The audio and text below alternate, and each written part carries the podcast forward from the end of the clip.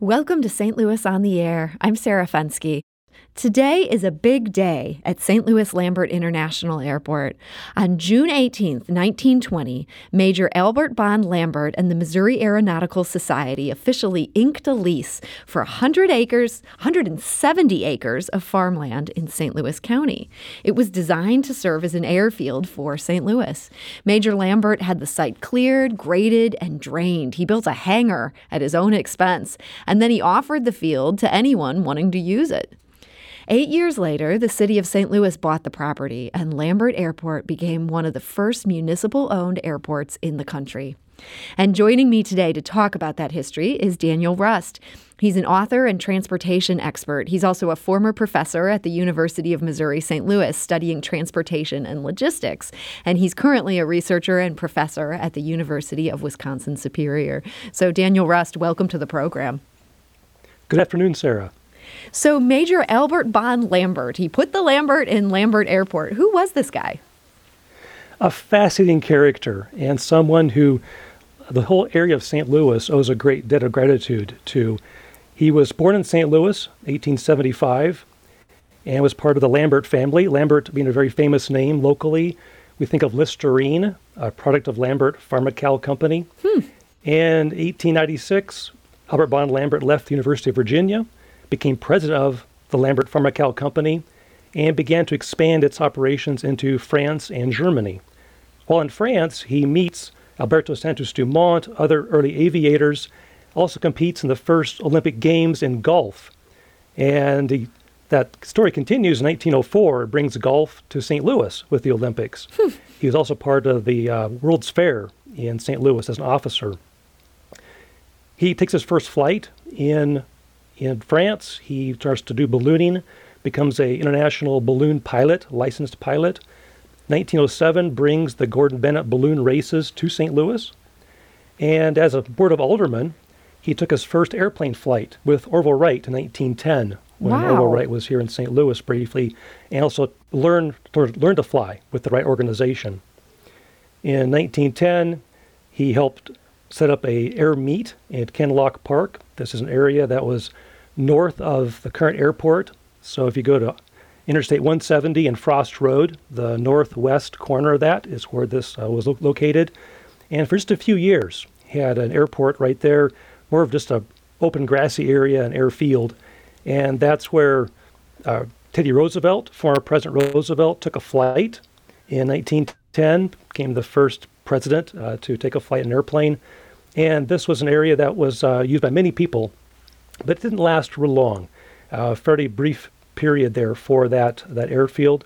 And in uh, 1917, Lambert uh, shows up again with a group uh, called the Missouri Aeronautical Society, uh, training U.S. military pilots for ballooning. Hmm. Over 300 balloon pilots were trained by Lambert and his team during World War I. After the war, Lambert wants to bring airmail to St. Louis. There was an airmail route across the nation between Washington, D.C., uh, actually New York, and all the way to San Francisco. A feeder route was brought into St. Louis from Chicago. And that field for servicing that airmail in St. Louis was in Forest Park.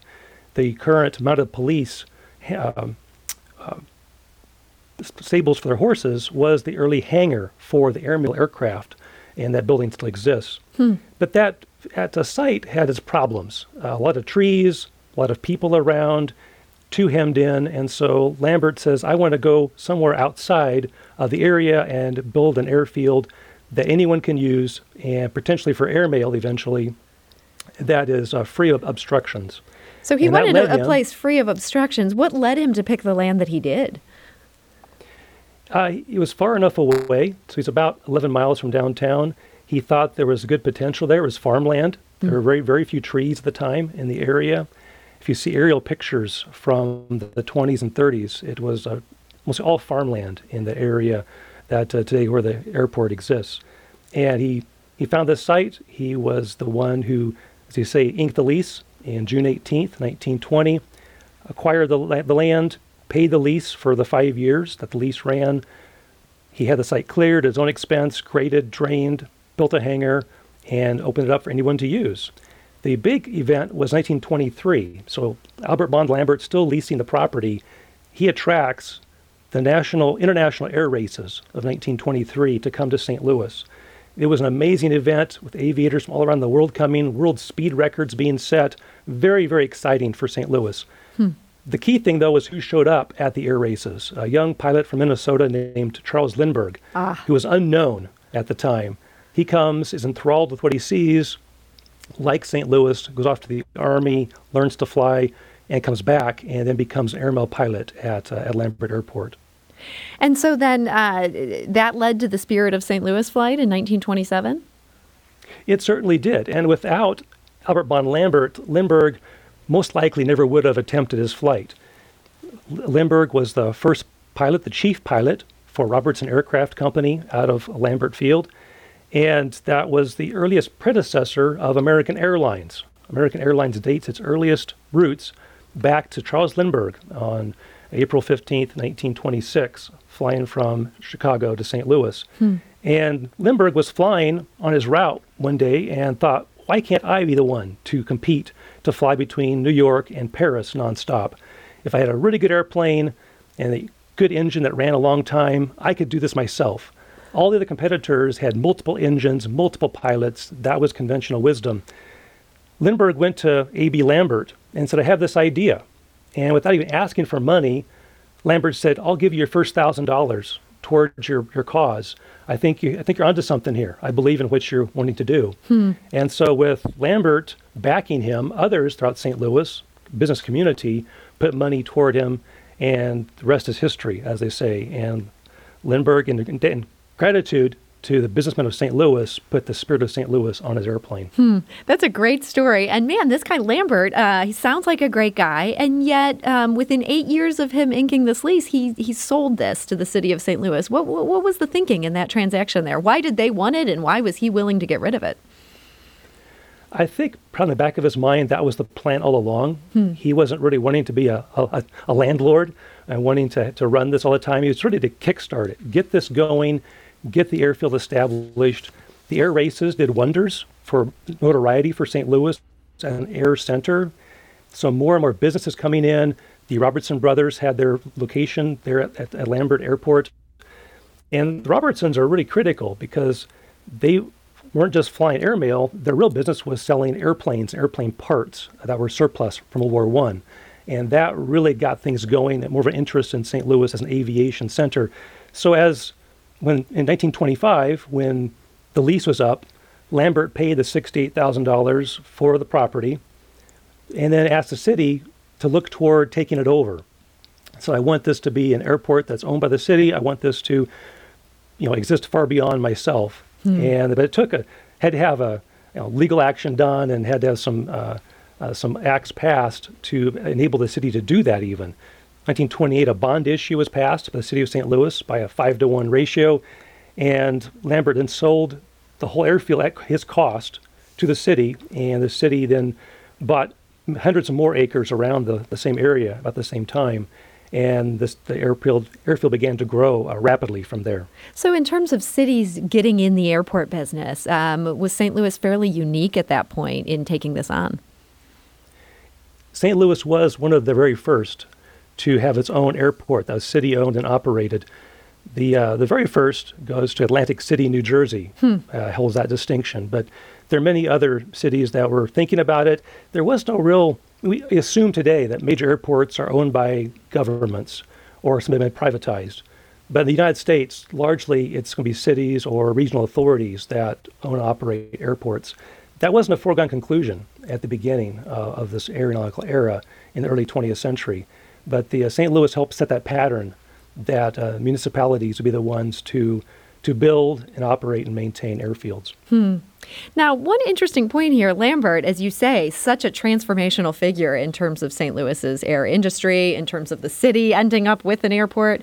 Uh, I understand that at one point in 1970, the airport's name was changed to take his name out of it. That obviously didn't last. Uh, for those of us who weren't here in 1970, what happened? So in 1970, the airport aspired to have international flights and decided it's time for an upgrade to our name to match our aspirations to be international. So the airport authority decided to change the name officially from uh, take municipal out of the airport's name and Lambert out of the name mm-hmm. and rename it to St. Louis International Airport. There was a huge outcry. Hundreds of letters flowed in. Even Charles Lindbergh wrote in and said, How can you do this? Lambert is such a great figure in aviation, even internationally. This is a name that should be associated with the airport uh, forever, and you've, you've taken this away.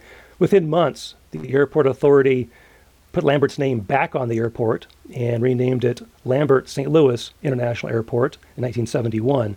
It remained that until recent years mm-hmm. when they mm-hmm. flipped around the St. Louis and Lambert to put St. Louis first, uh, more for marketing because internationally now you think of Lambert and they'll say, well, who or what is that? But with St. Louis being first, it's, oh, I understand. That's a city in the United States. Mm-hmm. And, and, there so wasn't was any outcry when, when that happened. People, I think, were ready for the flip at that point. But it's interesting to think of this outcry um, in 1970. Were these St. Louisans who were, who were so appreciative of what he'd done, or was this more something where the flying community uh, mobilized to preserve that legacy? Uh, definitely both but primarily it was St. Louisans. Hmm. Lambert was such a really big name, and A.B. Lambert, a significant citizen. Uh, he was the head of the, uh, the police commissioners throughout the 1930s in St. Louis. He was on the board of aldermen. He was on the airport board for, for decades. Um, he didn't die in 1946, is when he passed away. And even then, he was still a very public figure and pushing St. Louis to be better, to think big.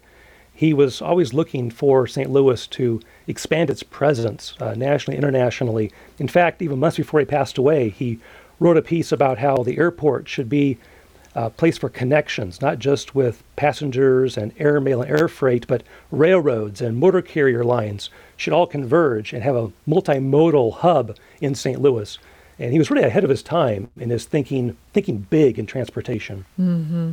We're talking to Daniel Rust. He's an author and transportation expert. Um, he's currently a researcher and professor at the University of Wisconsin Superior.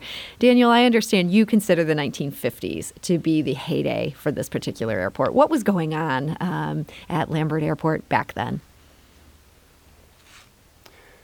The 1950s were really a high point. Uh, if you look at the airport in the 1940s, the existing terminal was built in 1933. It was outdated, it was too small. Aircraft are getting bigger. The jets were going to come soon in the late 1950s. And the St. Louis realized needed to do something to upgrade the airport if it wished to remain a significant hub for, for air, air travel. So, early 1950s, uh, James S. McDonnell, some McDonnell aircraft, building airplanes across the, the runway there at Lambert Airport.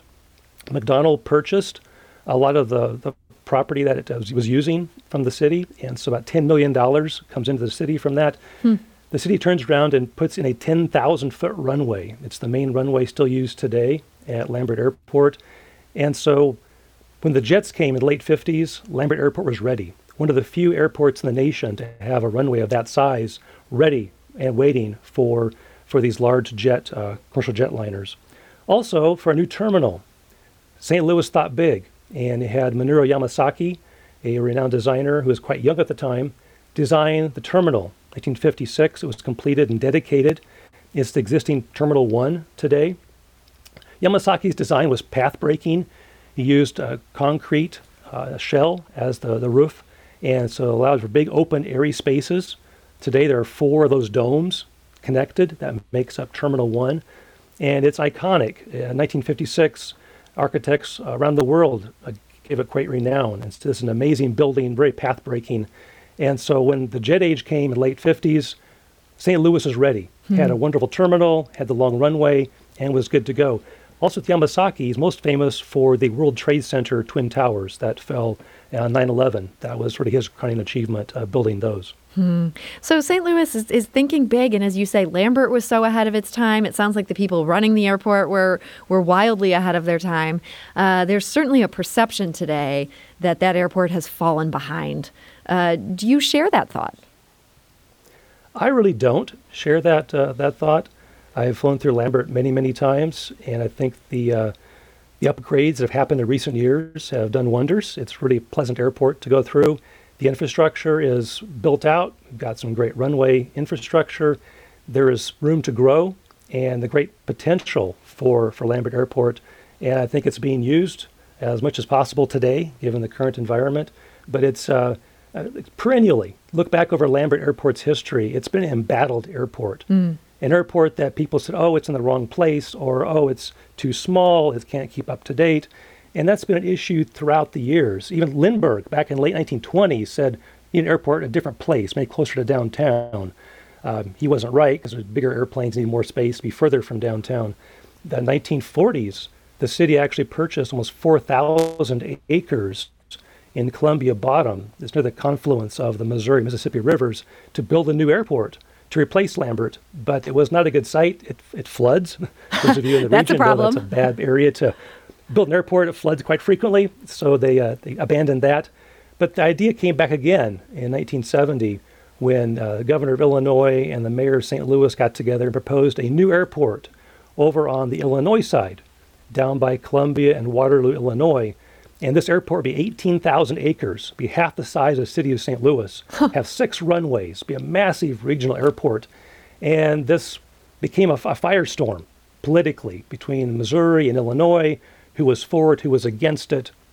What to do with Lambert, the airport, the airport uh, tenants, the airline said, how are we going to keep keep up with Lambert and have our, our resources going toward this new airport? The federal government weighed in and said that they would would help fund this, actually put their stamp of approval on it in the uh, late in the uh, Carter administration, late in the Ford administration rather. Uh, but when President Carter comes to office, it uh, quietly went away. It was it was hmm. taken out of federal plans, and the the issue died there. And Lambert remained the airport for the region as it does to this day. So as, as you say, just this history of being embattled, and and honestly, I think that that continues to this day. Um, we asked our listeners how they would describe Lambert if they had to use five words or less. Some followed directions, um, some exceeded that, but it was interesting. I feel like some of our older listeners were very down on it. Um, Yale said, for example, sad without Trans World Airlines. People really miss having that hub. Um, one of our other listeners, uh, Betsy, said it's grossly underdeveloped and antiquated Um, on the other hand, we also heard from some some other listeners who were just passionately defending this. Um, Reese said, "I have flown into and out of hundreds of airports in the USA and the entire world. Darn good would be my evaluation. Anything can be improved, but it will be worse if privatized and more expensive." And that leads right into the most popular answer that we got on Twitter, which is not for sale. Now, the push to lease the airport to a for-profit vendor, this really flared up um, in the last couple years, it's again a hot subject at St. Louis City Hall. And the group that opposes that is called STL Not for Sale. So I think people were referencing that there. Um, one note today uh, Aldermanic President Lewis Reed has introduced a bill to again uh, bring this privatization issue up. He wants to take it to the voters. And this STL Not for Sale group was planning to take a 100 year birthday cake to City Hall this afternoon to present to him. Uh, but I'm curious about your thoughts on this idea of privatizing this long embattled airport.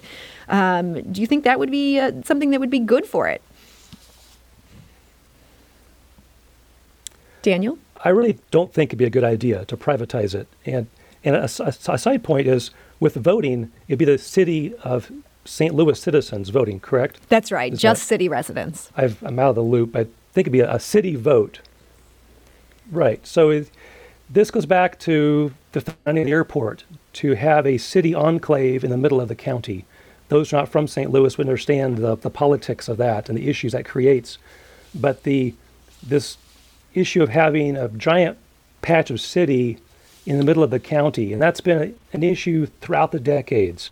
Where think of Bridgeton in the 1990s saying, "How dare you take our land that we have no say in it? You're the city, and we're part of the county."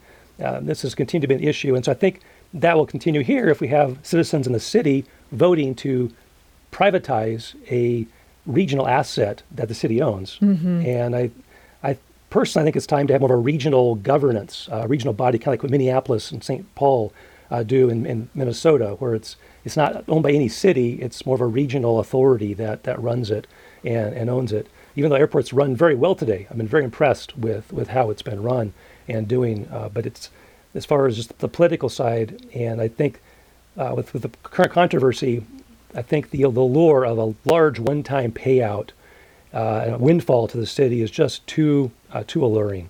Hmm.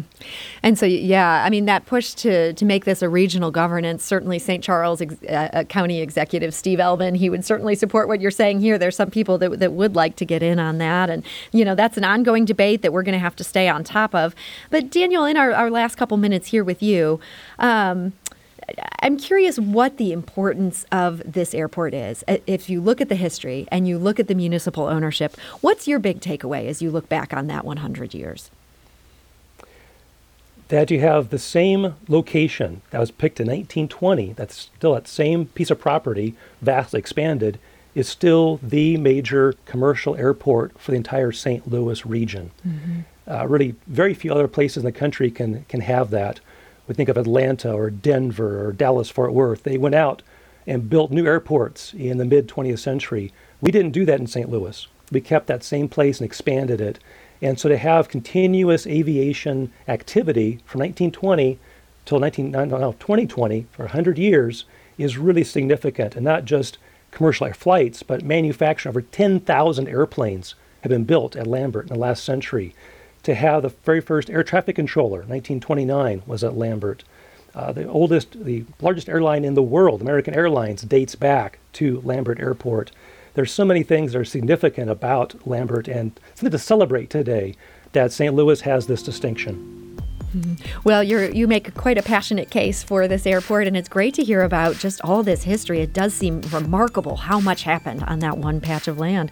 So, Daniel Rust of the University of Wisconsin Superior, thank you so much for joining us today. Thank you, Sarah. This is St. Louis on the Air on St. Louis Public Radio. That's 90.7 KWMU.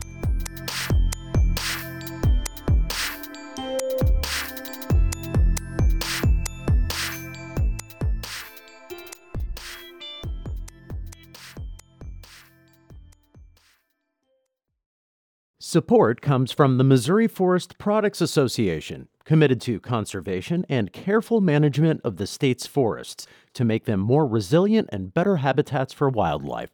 ChooseWood.com.